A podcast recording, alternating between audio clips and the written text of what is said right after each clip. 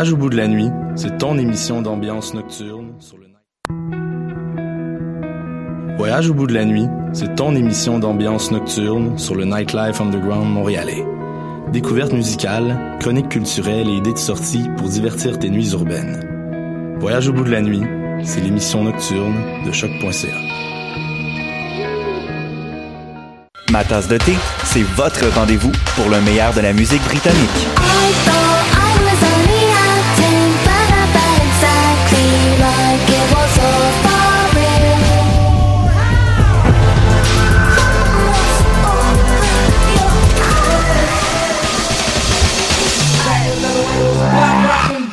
Direct tous les jeudis dès 20h ou en tout temps en podcast sur le choc.ca et sur Spotify.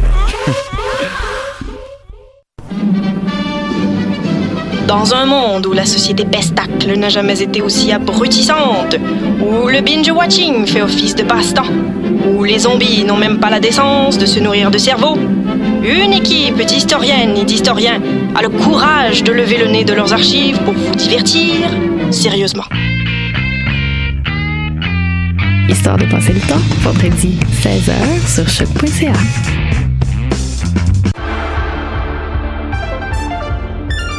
Cinéma, jeux vidéo, télé, bande dessinée, littérature. Chaque semaine, les Amazones se réunissent pour discuter geekness avec un regard féministe et un panel pas comme les autres. Parce que la culture geek, c'est pas juste un boys club. Rejoignez-nous tous les mercredis dès 11h sur choc.ca. Eh, vous saviez que choc.ca ce n'est pas que du podcast? C'est aussi 5 chaînes musicales 24 heures sur 24 pour vous accompagner partout. Rock, indie pop, hip-hop, musique francophone et musique électronique en écoute gratuite et à volonté. Pour les découvrir, rendez-vous sur le site de choc.ca sur l'onglet chaîne musicale. Hi, this is Ty Siegel, and you're listening to CHOQ in Montreal.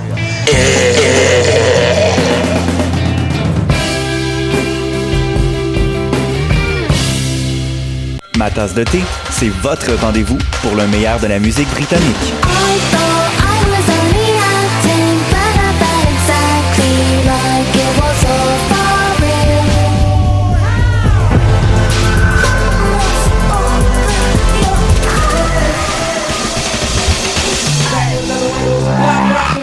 En direct tous les jeudis dès 20h ou en tout temps en podcast sur le choc.ca et sur Spotify. Dans un monde où la société pestacle n'a jamais été aussi abrutissante, où le binge-watching fait office de passe-temps, où les zombies n'ont même pas la décence de se nourrir de cerveau, une équipe d'historiennes et d'historiens a le courage de lever le nez de leurs archives pour vous divertir sérieusement. Histoire de passer le temps, vendredi 16h sur choc.ca.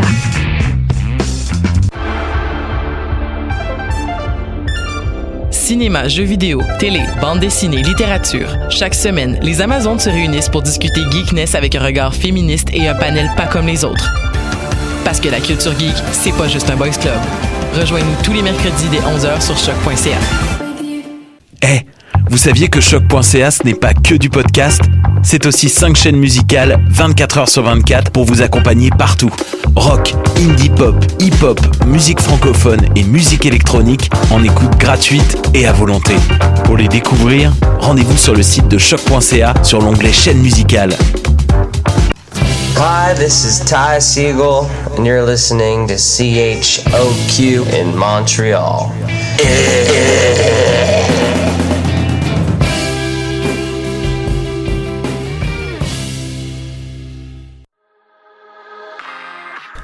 Avec tout ce qui se passe dans l'actualité, ça peut être facile d'en manquer, mais par chance, on est là pour vous faire un recap.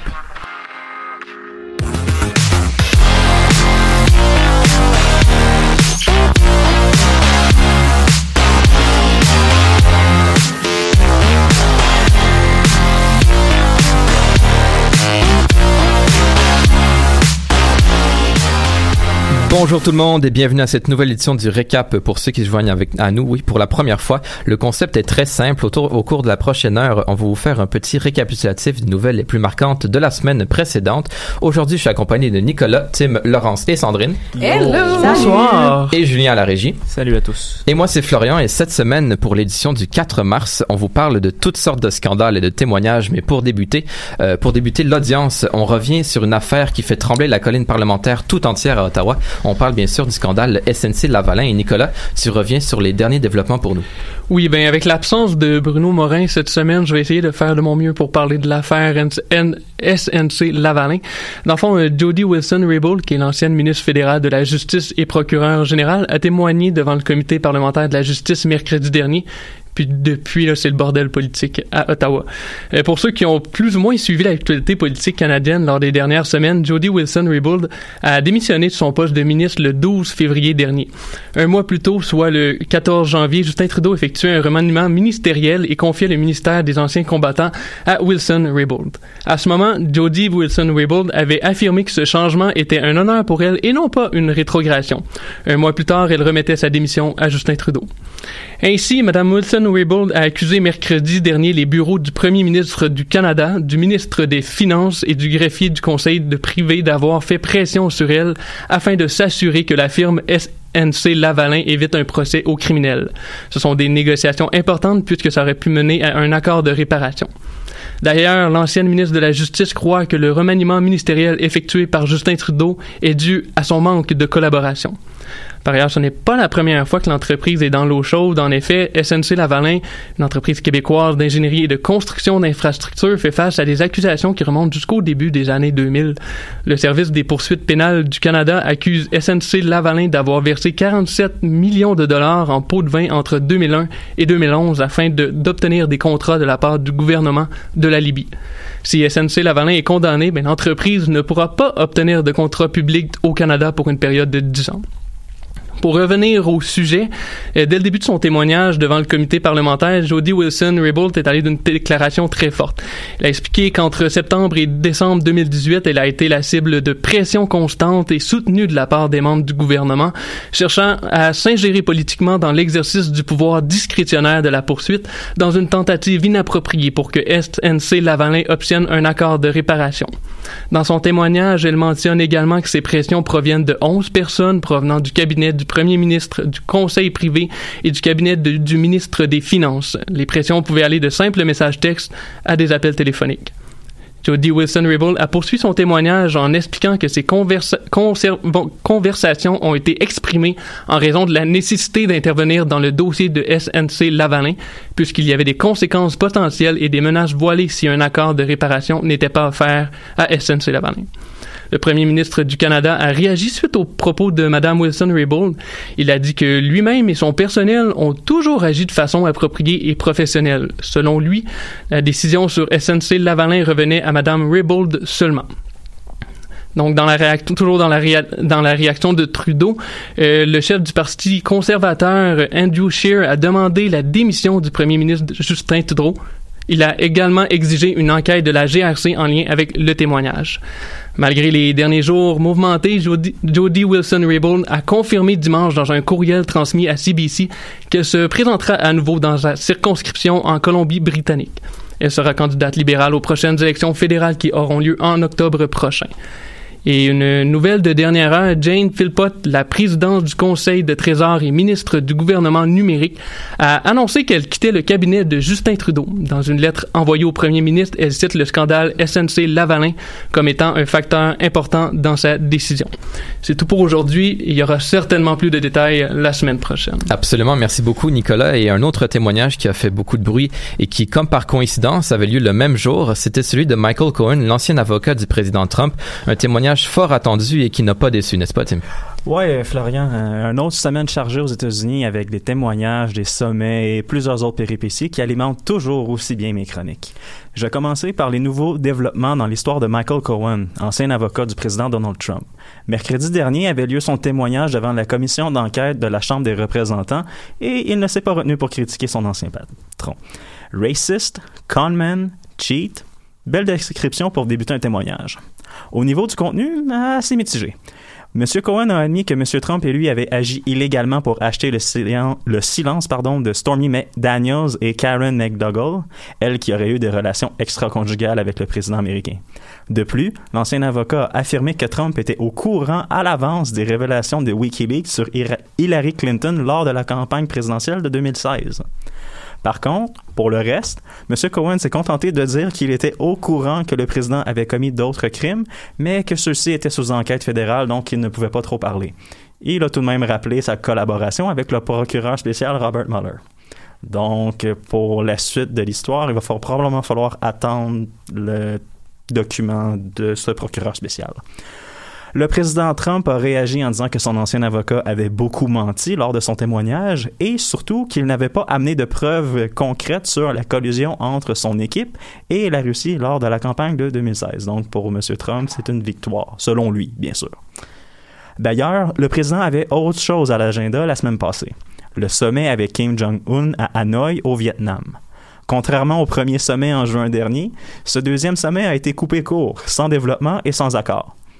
La raison, selon l'administration américaine, la Corée du Nord aurait voulu une levée complète des sanctions à son endroit dans l'entente sur la dénucléarisation du pays.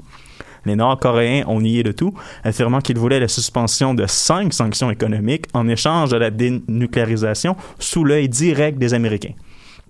Bref, ce sommet est considéré comme un échec, surtout causé par le manque de préparation et de dialogue entre les deux pays. Les communications ont été assez faibles depuis le premier sommet en juin, donc c'est pas nécessairement surprenant que ce sommet-là fait à la va-vite euh, ait échoué. Puis dans le dernière heure, ben, j'ai quatre petits points. Le réseau américain Fox News est dans l'eau chaude après que des rapports soient sortis comme quoi qu'il aurait essayé de tuer l'histoire de la relation entre Donald Trump et Stormy Daniels. Ils étaient au courant avant l'élection de 2016. De plus, Donald Trump aurait reçu les questions du débat présentées par la chaîne de télévision lors de la campagne présidentielle, avant le débat. Ouais. OK. Matthew Whitaker, l'ancien procureur général par intérim, aurait quitté le département de la justice. Il était devenu conseiller à l'actuel procureur général William Barr. Et il a quitté pour des raisons qu'on ignore, donc c'est encore le jeu des portes tournantes dans l'administration Trump. Dans le cas de l'urgence nationale à la frontière avec le Mexique, le leader du Sénat républicain Mitch McConnell dit que le Sénat bloquera cette proposition, ce qui forcera Trump à utiliser son droit de veto s'il veut avoir le mur avec l'urgence nationale.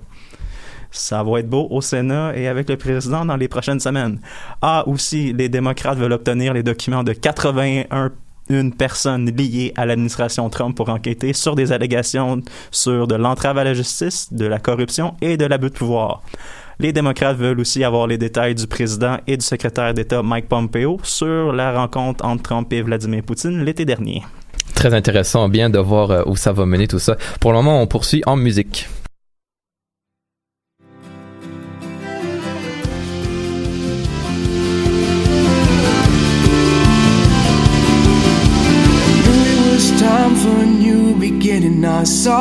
My face in the window reflection. I thought that it was easy, but it never will be. Fought for every part of a better me.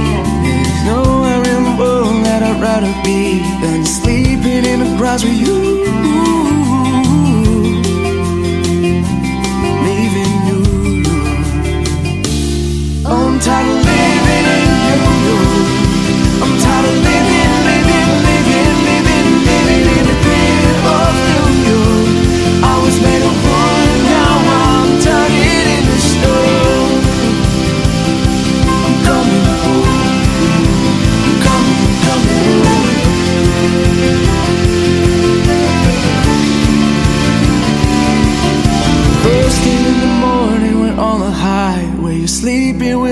Kids there in the backseat. I knew that it was not adventurous, but I woke you up a little just to see your face. I was yelling at the taxis and waving goodbyes, never coming back again.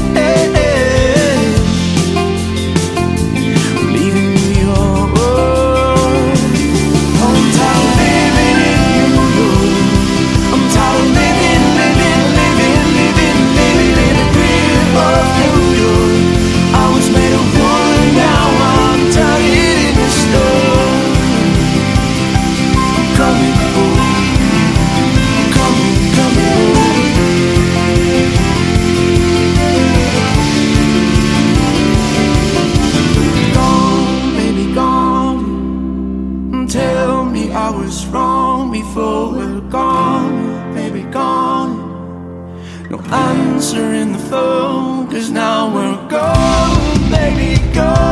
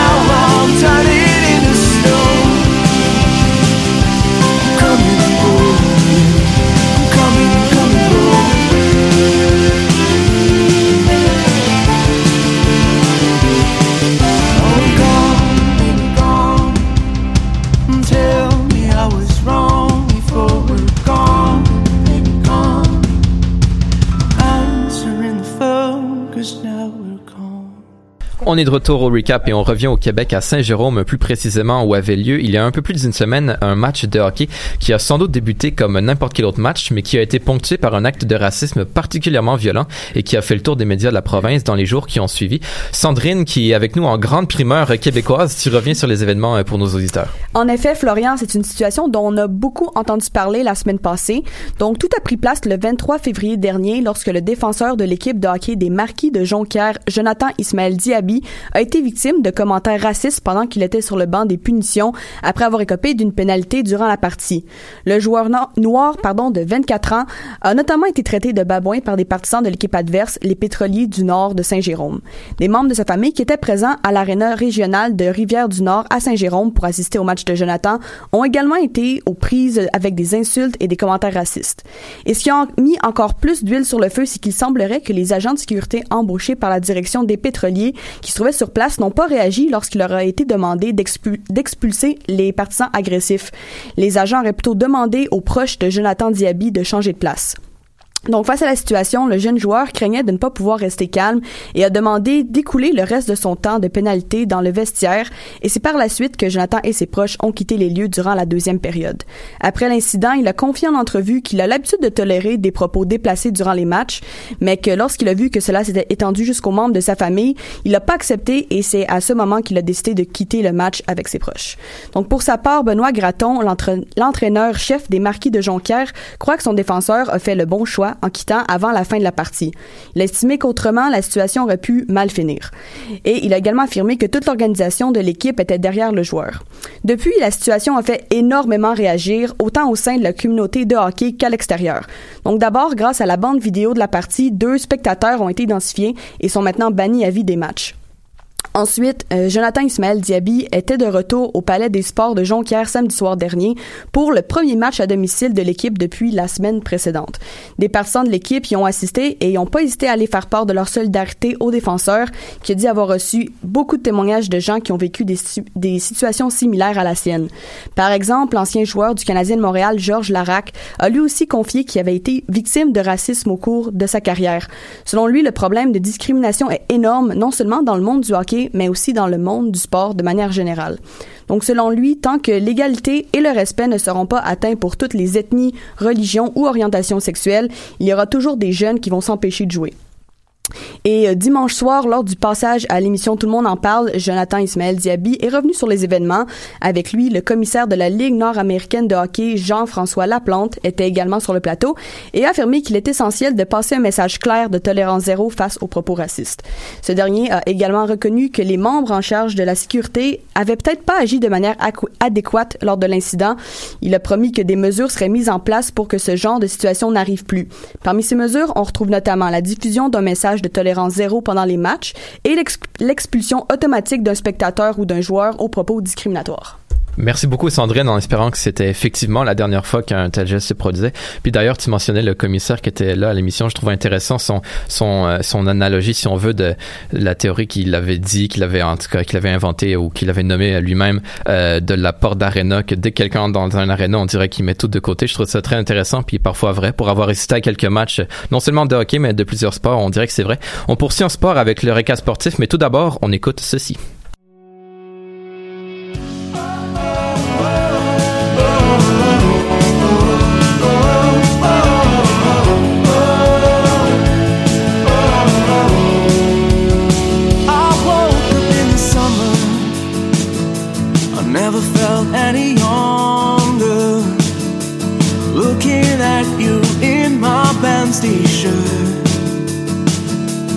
I can help but wonder. Could I really dream of higher?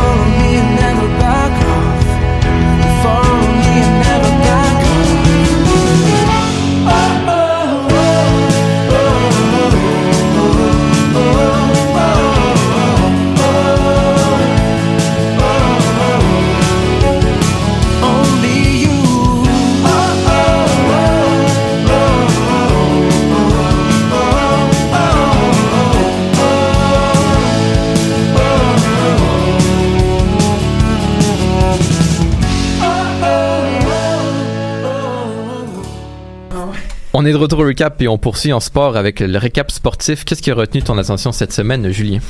Ben écoute, euh, vu qu'on était absent deux semaines, j'ai pas le choix de faire un récap d'environ deux semaines parce qu'il y a quand même beaucoup d'actions dont on n'a pas parlé. Bien sûr, je vais vous euh, glisser un petit mot de la date limite des transactions dans la LNH. Bien sûr, bon, comme à chaque année, on s'attend à ce que ce soit une journée euh, remplie de transactions avec beaucoup d'artifices, mais bon, finalement, c'est quand même assez tranquille, comme à chaque année. Euh, mais selon moi, il y a trois équipes qui se sont vraiment démarquées du lot. Euh, je vais commencer avec les Blue Jackets. Tout d'abord, euh, ils m'ont un peu surpris. Puis je pense qu'ils ont surpris un peu tout le monde parce qu'on pensait avec les nombreuses rumeurs concernant les joueurs étoiles, Artemi Panarin, Sergei Bobrovski, on pensait qu'ils seraient plus vendeurs, mais non, finalement, ils ont été acheteurs. Et ça jusqu'au bout de la ligne. Mais on comprend mieux leur situation quand on regarde le classement parce que euh, à la date limite des transactions, justement, ils étaient troisième dans la section dans la division métropolitaine avec un seul point d'avance sur les Hurricanes et les Penguins. Donc c'est assez serré pour une place en série. Euh, ils ont été chercher bon Matt Duchesne le 22 février avec un autre joueur de soutien, un retour de l'espoir euh, Abramov, Davidson et aussi un choix de première ronde et un conditionnel de première ronde l'année suivante en 2020. Le lendemain, ils ont encore été chercher du côté des, des sénateurs d'Ottawa avec euh, Ryan Dezingle contre le Québécois Anthony Duclair. faut dire que quand même pour Anthony Duclair, à seulement 23 ans, c'est déjà sa cinquième équipe dans la LNH. Euh, en plus des deux joueurs vedettes, l'équipe de l'Ohio est allée chercher plus de profondeur pour ce qui est des gardiens de but avec euh, Keith Kincaid des Devils du New Jersey et le défenseur Adam McQuaid des Rangers de New York. Ce qui fait un top 6 assez intéressant et assez dynamique pour Columbus qui bataille toujours pour une place en série. Deuxième équipe, cette fois-ci, on note bien sûr les Prédateurs de Nashville. On sait depuis plusieurs années, ils sont en quête d'une euh, d'une Coupe Stanley. On sait qu'ils ont perdu en finale contre les Pingouins, bien sûr. Et aussi, ils espèrent avoir la Coupe Stanley avant, bien sûr, que le gardien tout étoile et vieillissant Pecorini lève les pattes, comme on dit. En effet, le gardien, euh, pas le gardien, plutôt, je dirais, le directeur général David Paul a frappé fort en cette journée des transactions avec la question de Michael Granlund du Wild compte seulement à la surprise générale Kevin Fiala. Et il a aussi été pioché du côté des, euh, des Flyers de Philadelphie avec la question de l'ailier de puissance Wayne Simmons. Donc, euh, Granlund vient donc renforcer un quatuor de centre qu'il faut dire est déjà assez bien garni avec les Ryan Johansson, maintenant Granlund, Carl Torres et Nick Bonino. On prévoit donc une lutte vraiment à, plus finir dans l'association de l'Ouest entre les Jets de Winnipeg, les Prédateurs de Nashville, les Flames de Calgary aussi, mais surtout les Golden Knights, qui sont ma troisième équipe justement. Faut pas l'oublier, les Golden Knights sont quand même demeurés silencieux euh, dans cette année, mais ils ont frappé vraiment le gros coup durant la date limite des transactions avec la question de Mark Stone, qui était vraiment le plus gros nom de cette euh, date limite-là des transactions. Et le prix demandé au départ était assez élevé, mais il faut dire que lors de l'échange, le prix a vraiment diminué. On parle de seulement un choix de deuxième ronde, un joueur de soutien et un espoir de premier plan. Donc ça fait un top 6 assez intéressant avec notamment les Pacioretty, les Carson et Marcheseau. Euh, on reste au hockey. Euh, L'armada de Blainville-Boisbriand a annoncé euh, qu'un joueur de leur équipe était décédé, soit le jeune Alex, Alec Reed, dis-je bien, à l'âge seulement de 18 ans, dimanche matin. Et selon un communiqué de l'équipe, son décès serait en lien avec l'épilepsie. Et on revient à Montréal alors que l'Impact disputait son premier match de la saison euh, samedi soir et ça s'est conclu par une victoire de 2 à 1 face aux Earthquakes de San Jose. Donc l'Impact commence du bon pied la saison et le prochain match sera samedi soir prochain alors qu'ils visiteront le Dynamo à Houston. D'accord, d'accord, oui. Merci beaucoup, euh, Julien. On poursuit en musique et après, c'est le récap culturel.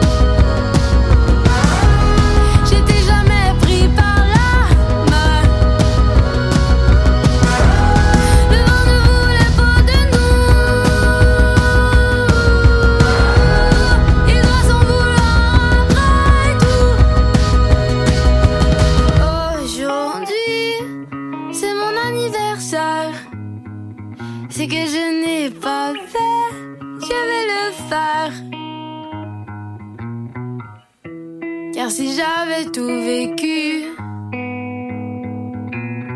sans doute je me serais pendue.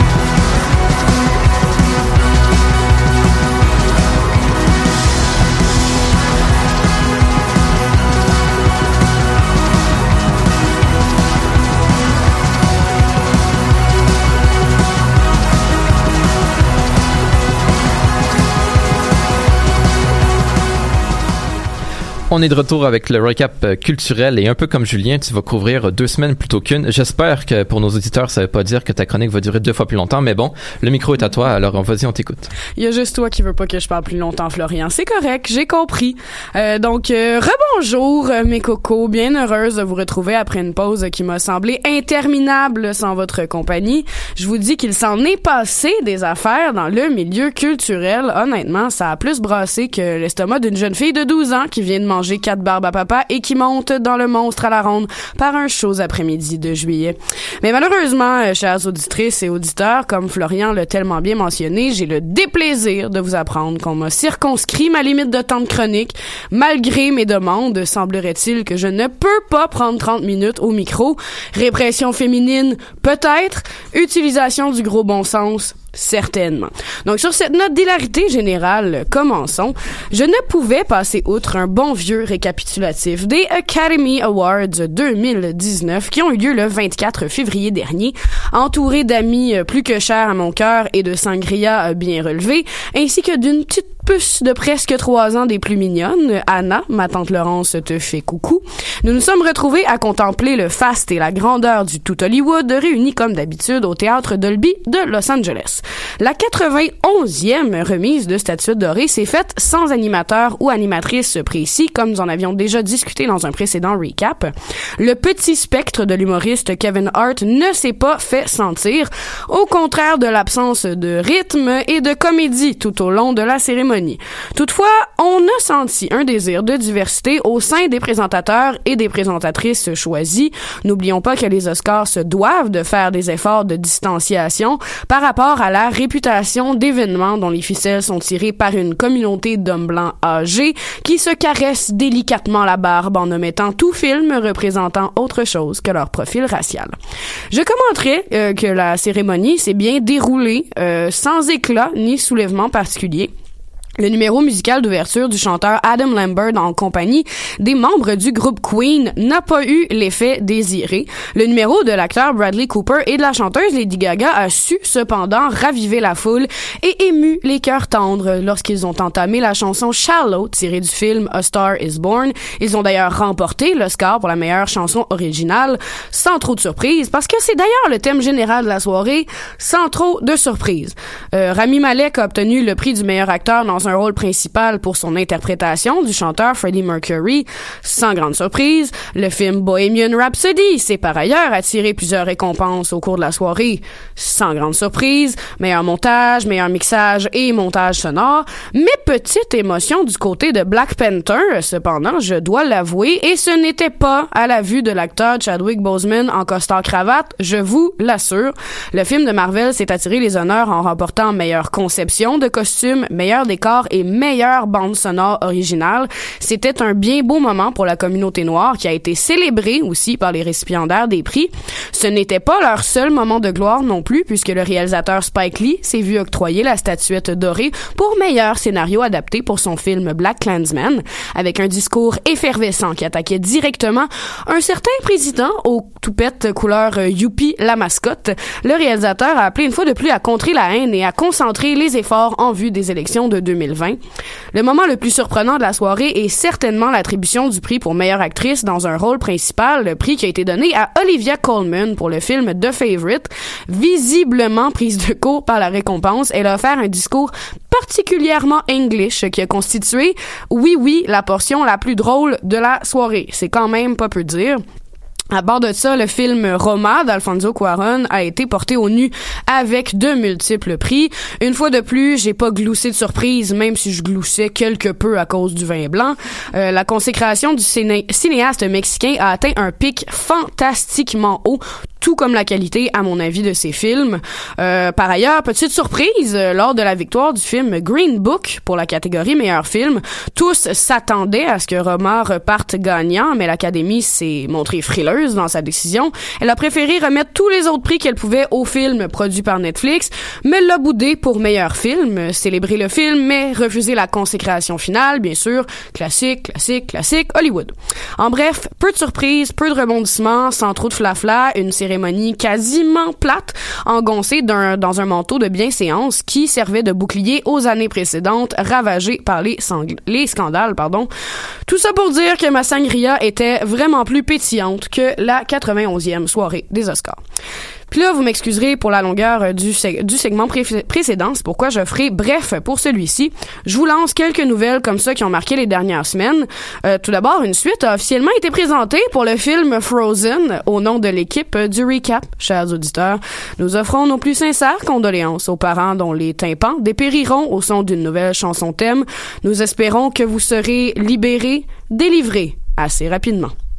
Xavier Dolan a récemment euh, présenté son nouveau long métrage The Death and Life of John F. Donovan au public français, euh, tout d'abord, qui s'est montré fort tiède. Euh, je vous tiendrai au courant euh, des développements puisque j'irai certainement contempler Jon Snow dans un nouveau costume au grand écran.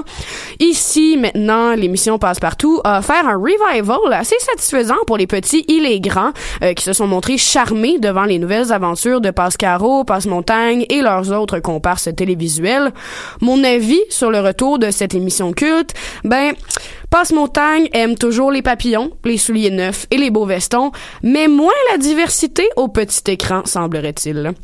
D'un autre côté, le film Captain Marvel, avant même sa sortie officielle, euh, reçoit déjà sa part de critiques d'internautes enragés, mais pas pour les raisons euh, que l'on croit, puisque l'univers Marvel est, euh, et vous l'avouerez, chers compatriotes autour de la table, un milieu à dominance masculine. Le premier film dont le personnage principal est féminin et féministe allait nécessairement faire des vagues.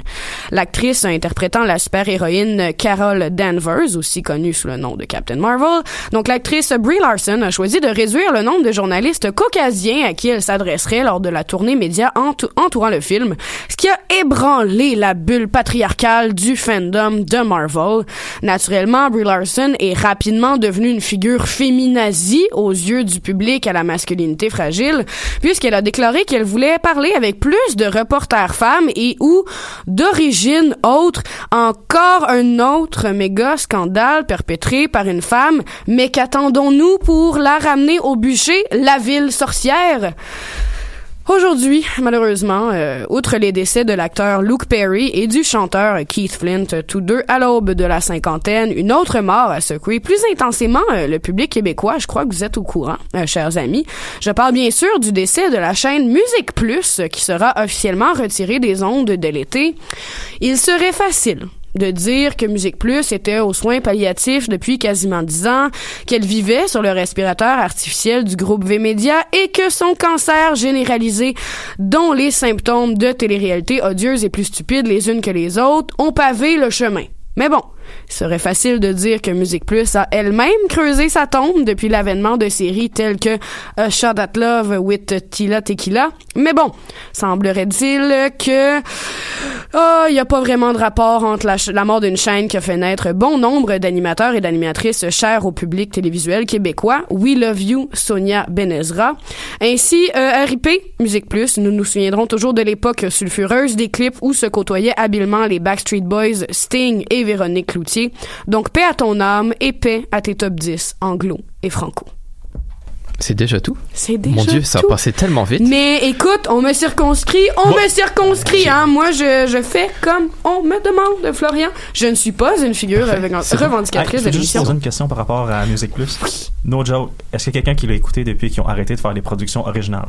Ben moi, honnêtement, j'ai même plus la télé depuis à peu près cinq ans, donc euh, ça répond habilement à, à la question. Moi, Je j'a- moi, crois. j'avais besoin de ma dose quotidienne de Matrix, fait que euh, je l'écoutais à chaque jour là, de Musique Plus. C'était Musique Plus ou Musimax, là, parce que des fois, il alternait, là, tu sais, par, par souci de variété, là, mais... Ouais, mais il y avait Ouais. quand même essayé de se remettre un petit peu sur la carte. Il y avait quand même eu comme des nouvelles émissions dont Buzz, d'ailleurs, qui va quand même toujours être gardé en ondes. Il faut pas Ah, yes. oublier que OD Plus en direct, c'est une création de Musique Plus et ça a été annoncé et il y aura suite pour OD Plus en direct. Je crois que Sandrine, ici présente, est très heureuse Je de ça. suis tellement heureuse. Cette émission est incroyable, Laurence. Ok, moi, j'admets que depuis que Denis Talbot est plus là, j'ai pu écouter Music Plus. Oui, mais ça, c'était la tristesse. Mais honnêtement, ils, ils vont et ils viennent, hein, euh, les Ouais. grands de ce monde. mais on peut quand même dire que Musique Plus aura charmé. Moi, c'est la première. C'est Candy Plus, je- euh, voyons, Musique Plus qui m'a offert le clip de Candy Shop à l'âge d'août de 11 ans. Et le clip, tu sais, tout plein de clips comme ça. Tu dis, oh, OK, la déchéance est et c'est entamé. Puis après, ben, tranquillement, tranquillement, la mort de Musique Plus. Mais bon, des bons souvenirs quand même, des bons clips, Véronique Cloutier à son top, tout plein de gens comme ça. Parfait. Ben, ils seront pas oubliés. Euh, Comme tu dis, RIP et Musique Plus. Et puis, pour le moment, on poursuit pas en plus, mais en musique.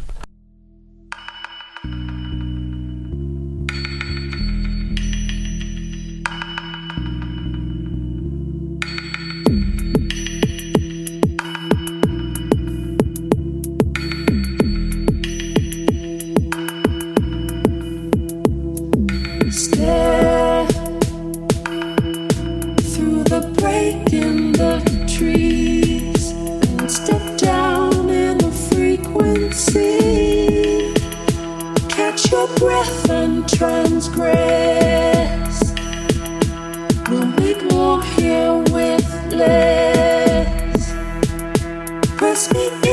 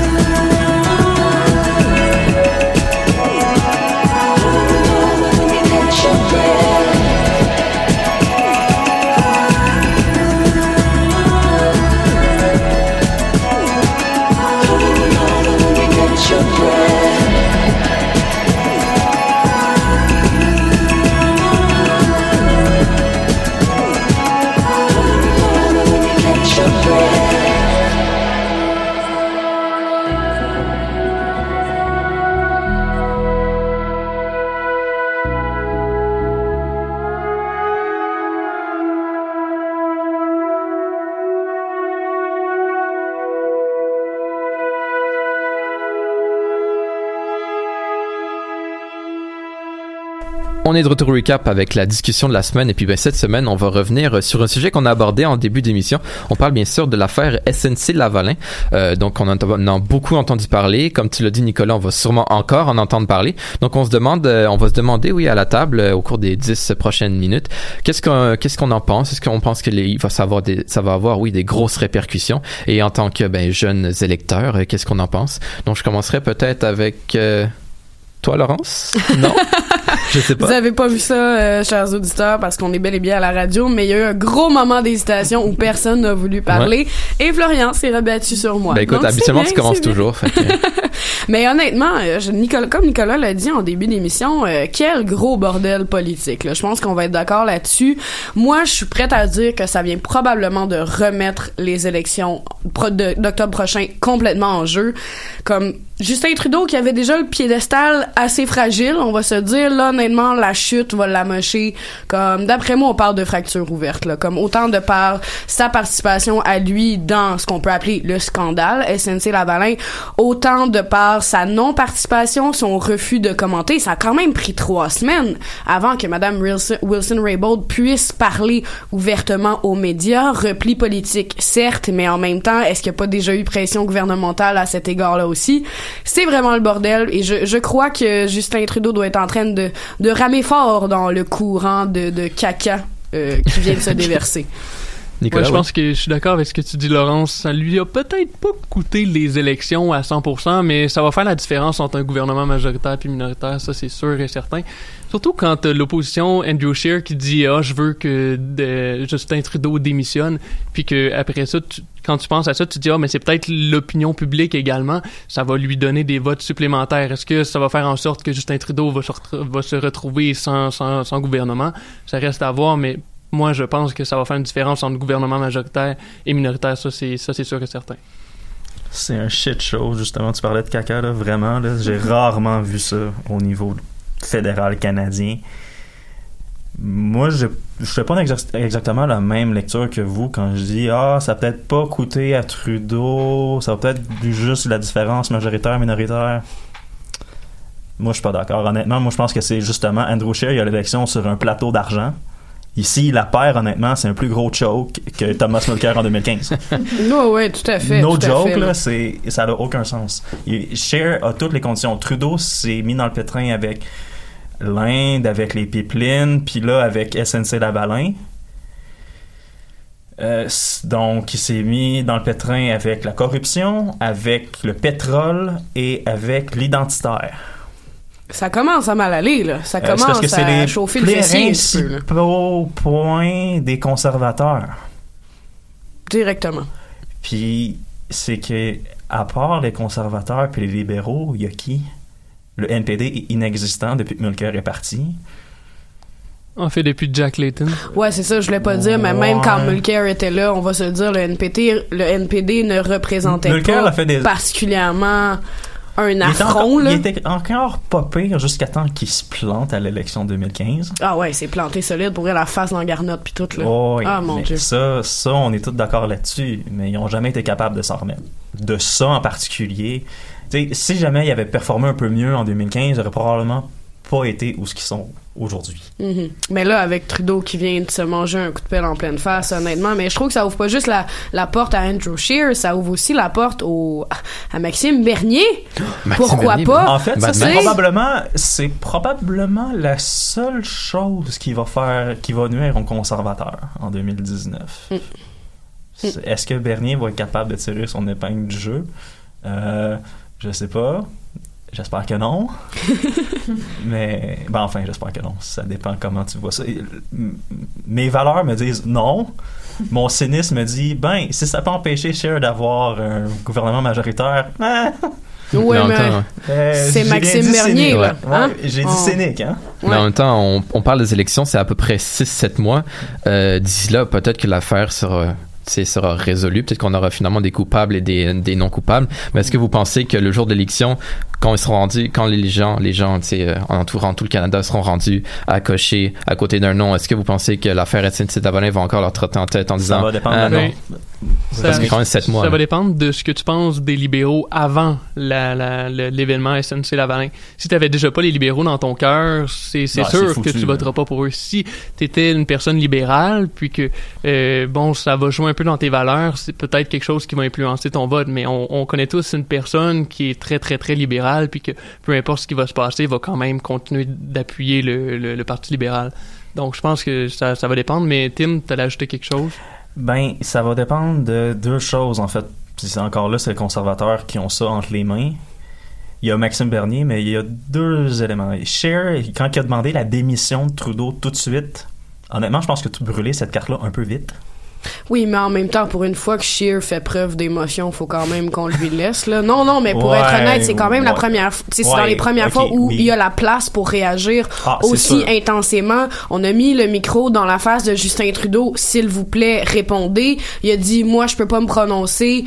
Mais en tout cas, trois minutes plus tard, c'est sûr que Shear, devant les journalistes, va faire « Moi, je demande à ce que Justin Trudeau démissionne. » C'était sûr et certain. On peut pas s'attendre à quelque chose d'autre de la ça. part de Shear qui vient de se dire honnêtement l'élection on vient de me l'offrir pas juste sur un plateau d'argent je suis en pole position on vient de me servir une petite entrée de caviar genre Ouais, non, c'est il l'a dans la Non, main au complet il plonge dedans là. Non, Comme- exactement. Mais c'est ça, on parlait de Maxime Bernier qui pourrait lui nuire.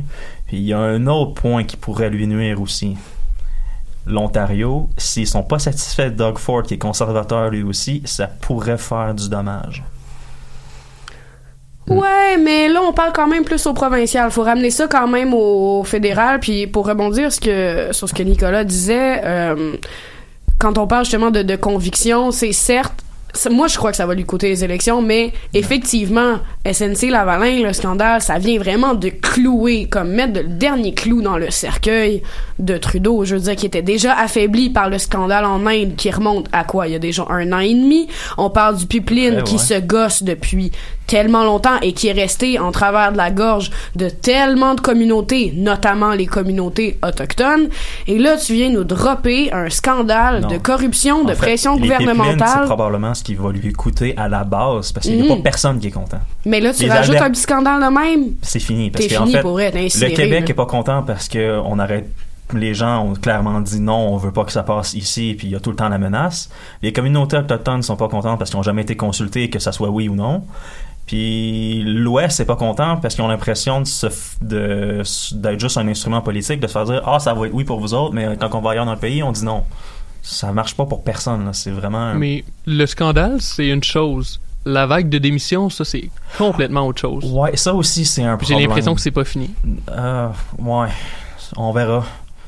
Parce que là, c'est- Jane Philippot était une amie personnelle de Winston Raybould. Ça aide pas. Est-ce qu'il y en a d'autres qui vont suivre? Je le sais pas. Mais ça, contrairement à celle de Butts, il n'y a pas personne qui est content que Jane Philippot démissionne. Quand on parle du conseiller du premier ministre Gerald Butts, il y a du monde qui était particulièrement content chez les libéraux parce qu'il veut dire yes, enfin, on va pouvoir parler au à notre premier ministre pour essayer de l'influencer pour notre bord. Ça sera pas juste la petite équipe qui agit tout seul. Mais à part ça, j'ai hâte de voir, comme tu dis, est-ce que c'est fini? Je le sais pas.